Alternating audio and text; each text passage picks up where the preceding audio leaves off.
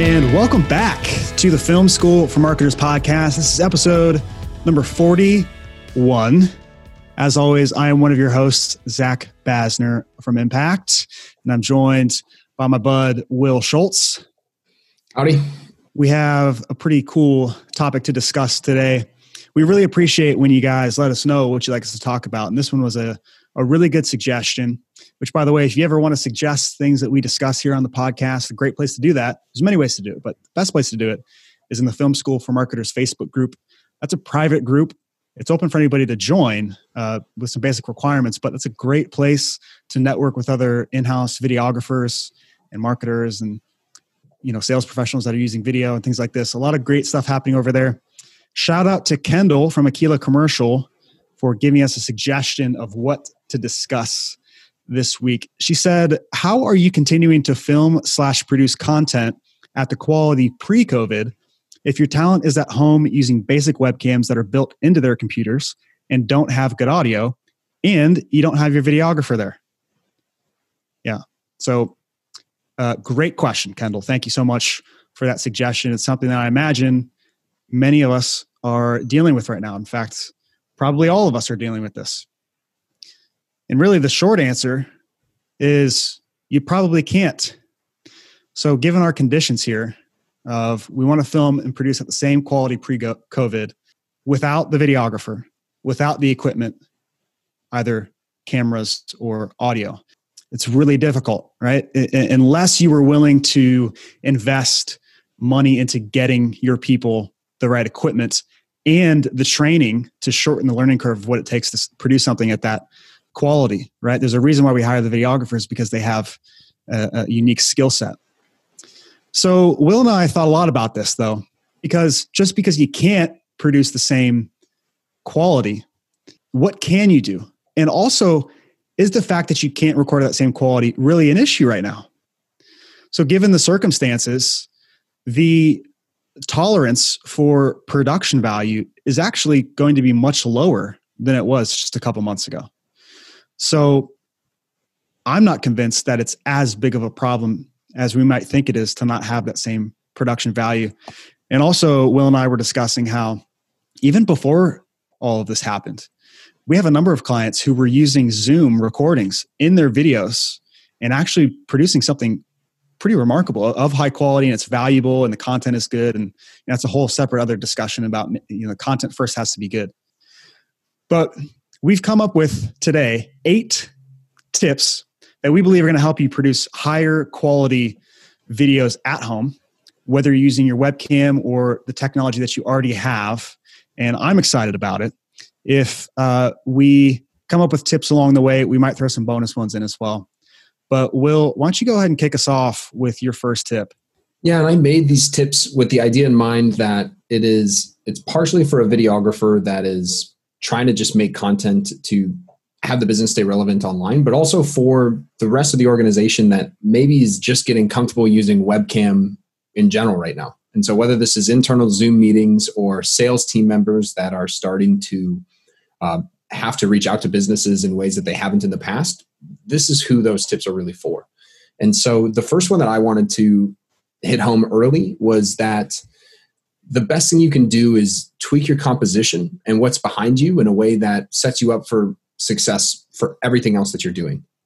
And what I mean by that is there's a few things that you can do with your backgrounds to just make sure that you're setting yourself up for success. Make a clean, orderly background behind you. Um, one way to do that is just to pick the best spot in your house that you have the most control over. Uh, and that's going to be a little bit different for everyone, but I wouldn't shy away from a place that maybe feels way too residential. Like if your kitchen is behind you, it's not necessarily the biggest deal as long as that's a place that you can actually keep clean. Uh, for other people, that's just going to be a basement. I'm actually just having a blank wall behind me right now to stay as clean as I can be uh, because I'm not necessarily in the cleanest home. I would also recommend to set up your your composition in a way that allows just for things to look and feel clean from what's behind you. So one of the best things that i tell people to do when they're starting webcam videos is to keep their uh, camera at a totally right angle. That should be totally straight off and have all lines be completely vertical within the video. It's just going to look a lot less like you're you're looking down, having a double chin, trying to have a, a laptop video shot or anything, and it it just makes things look a little bit more aesthetically pleasing and clean. If you can have that clean background, um, an easy composition, and then the last piece of the composition that I want to hit home is how far away you should actually be from the the camera itself. Um, a lot of organizations will have videographers taking webcam videos from sales team members or other subject matter experts and doing a little bit of fine tuning, um, whether that be from a DSLR or a webcam video. And the best thing you can do for your videographer to make their lives a lot easier is to stand further back than you probably think. Um, the best thing that I could say is give yourself at least like a chest high angle but what you really should be thinking of is if my videographer needs to punch in on me just to splice a couple of things together, give them that ability to stand a little bit further back and then punch in when they need to, or at least get a couple different angles from the one camera take, whether that be on your webcam or on your, your DSLR. All these little things go a long way to make the lives of who's going to be editing this a lot easier. Yeah, it almost makes me think too is if you're going to do multiple takes, to do them at different distances from the webcam. This way, the videographer has a little bit more play in what they can edit as well uh, because you will have a little bit of quality degradation by trying to zoom in on an already you know pixelated recording. I think this is kind of a bonus tip that maybe you should do a couple different takes of everything that you're going through this way that they have more flexibility to go through. So that's that's a good tip, right? So watch your composition, uh, make your videographer's life easier. Whoever's editing this. Another thing, if you're using your webcam, so that was part of our qualifications, right? There, this is what the people have is they have a webcam that's attached to their computer, and a, lot of what people think is the only way to actually capture anything is like through Zoom or something like that. But in reality, there's a lot of programs that you can use to, to do webcam captures. And one that almost every computer that I know of has is QuickTime. So if you open QuickTime and you go up to File, New, you'll see Movie Recording. And that is going to be the highest quality that you can get out of your webcam. It's not going to be compressed like Zoom or some other video conferencing software is going to do. The reason it compresses it makes the, the, the file easier to save and transfer, but also that's a lot less data it has to send through the interwebs to whoever you're speaking with. And you can also simultaneously have a Zoom call and be recording with QuickTime at the same exact time.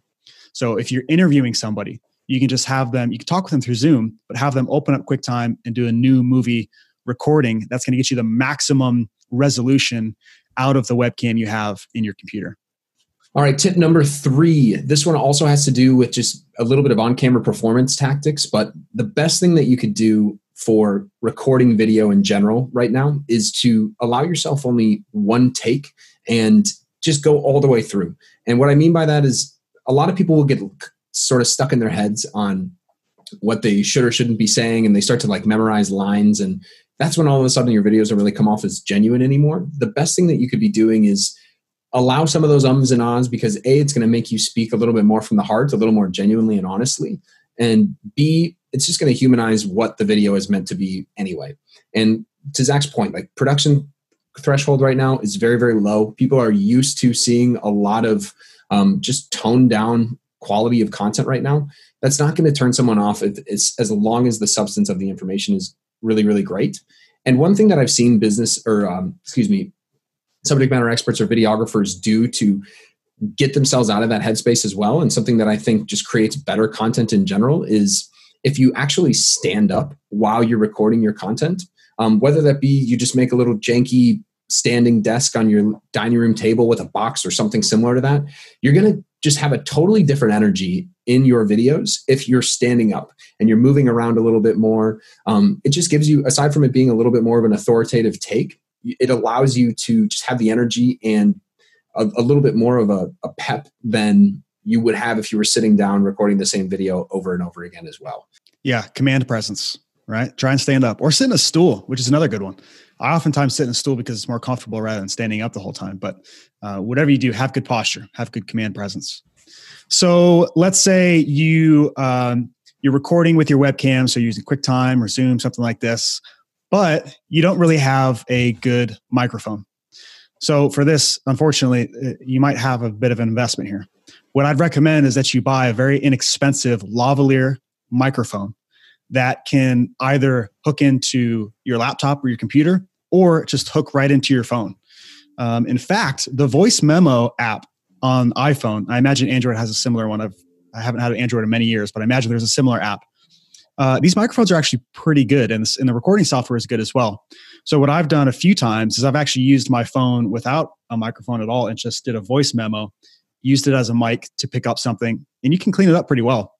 Uh, but if you buy like the Rode SmartLav microphone. It hooks straight up to your phone. You can clip it on, and then you could just use your phone as a recorder, and you're going to have much higher um, quality recordings than otherwise. Really, that's the best option. I wouldn't recommend getting something like what we're using to record right now, a podcast mic, uh, just because it's not really suitable for for talking head style videos. If you're doing podcast recordings or something like that, or you're recording some sort of courses, then I'd recommend something like that. But the lavalier is going to be best. It's going to give you the most flexibility in terms of moving around, um, and that's that's pretty much the the standard for shooting a talking head or interview style videos. Use a lavalier microphone anyhow. So we'll drop the link for that Rode Smart Lav in the notes, uh, so you can check that out. It's pretty inexpensive. I think it's like seventy bucks, something like that.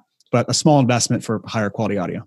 All right, the next tip for you here is to lean into new technology when it comes to presenting online. And I think now there's there's more important than ever to find ways to be a little bit cutting edge compared to other businesses that have been maybe using Zoom for a long time.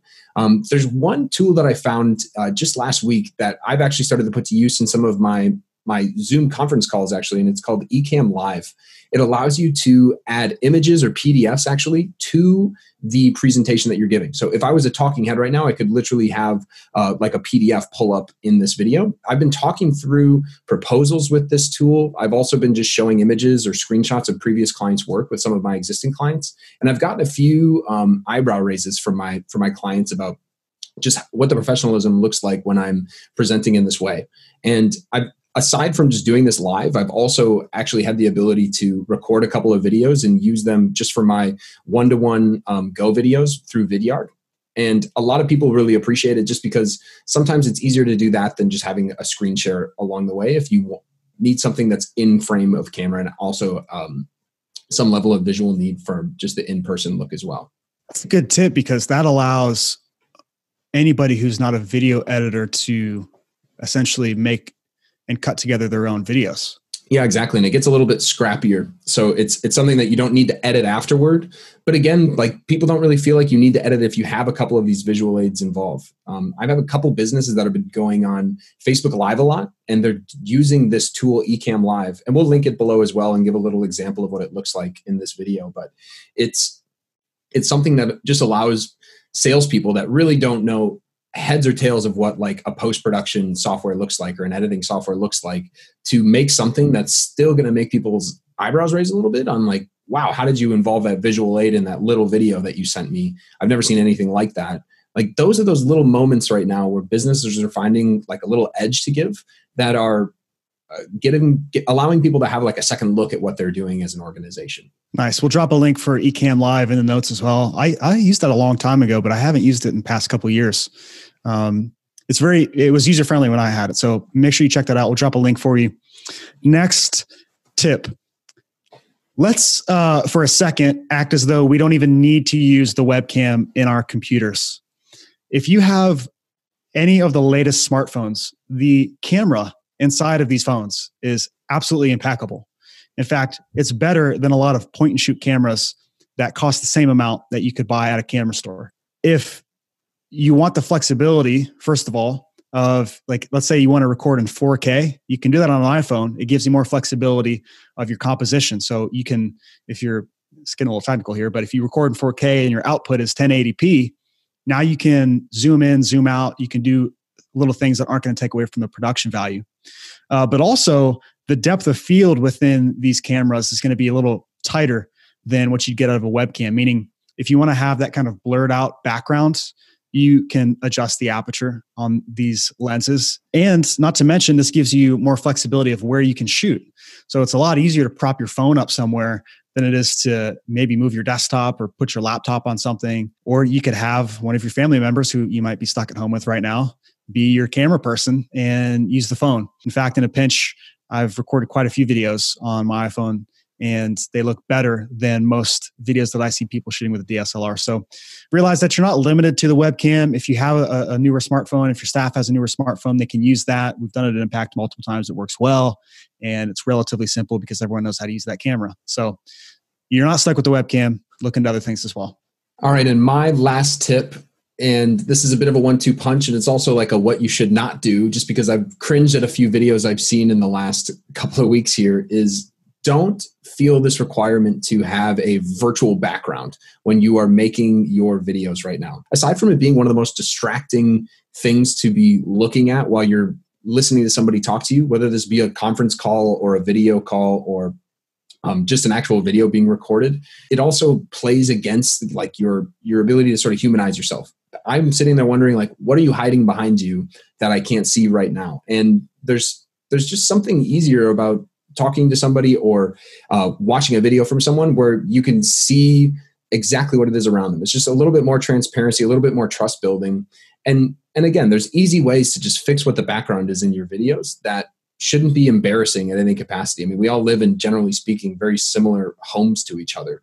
Uh, find a way just to put a little bit of background light behind you and have like some slightly aesthetically pleasing thing well before you have a picture of like Niagara Falls frozen behind you or something that is going to take away from people being able to focus on exactly what you're saying in your video or in your video call. Yeah, almost every single episode of the podcast and almost every video we have on Film School for Marketers, any video that I've made for our website has all been from the comfort of my home. No one's judging me on that, right? So just use common sense as to what's in your background. And you don't want anything distracting or messy. That's it. Use your own best judgment for that. It's pretty simple stuff. Um, on that same note, though, one thing you can do to improve the lighting in your videos, because this is a this is a pretty big issue that I see as well, especially if you're recording at home, you probably don't have professional studio lighting to light your videos, and that's absolutely fine. All of the light that you see on me right now is coming in through a window. It's 100% natural light. And for most of the videos that I record, I use natural light. It's soft light, it's free light and almost everybody has access to a window somewhere in their house. So if you just position yourself in front of a window, use that natural light to light you. You can create depth like I'm doing right now. Like I have, I'm standing out from my background because there's no other windows open or other. There's I have one light in the background here that's just kind of for contrast. But um, natural, I'm a big fan of it. It's it's good light. It looks really good. It makes you look good. And so find a window and just set up in front of that and use that as your lighting source it works and it looks good. And I swear by it. So these have been eight tips for how you can have better looking videos, videos that look close to what they may have looked like pre COVID when you had your videographer, when you had the fancy cameras, when you had the fancy equipment, things like this. But keep in mind, the fact that you can't do all of that doesn't mean that you can't keep recording stuff. In fact, I think that what's happening right now is going to have an effect on all video content in the future. Going to be a lot more tolerant of seeing people shooting things at home. We're going to be a lot more tolerant of low production value. Um, we're we're probably never going to get tolerant of poor quality audio. So I would figure out what you need to do to adjust to that now. But just focus on creating the right types of content. Do the best you can to have the best production value that you can. And encourage your staff to become their own version of video experts and expert communicators. Thanks for joining us today. We are so honored that we get to spend time with you every week. If you haven't done so already, make sure you subscribe to the Film School for Marketers podcast so you never miss an episode. Give us a like if you enjoyed it. Leave us comments down below if you have any questions. We respond to every comment and we welcome those. Thank you so much for being here. Make sure you tune in next week for a new episode of the Film School for Marketers podcast. Until we see you next time, keep learning.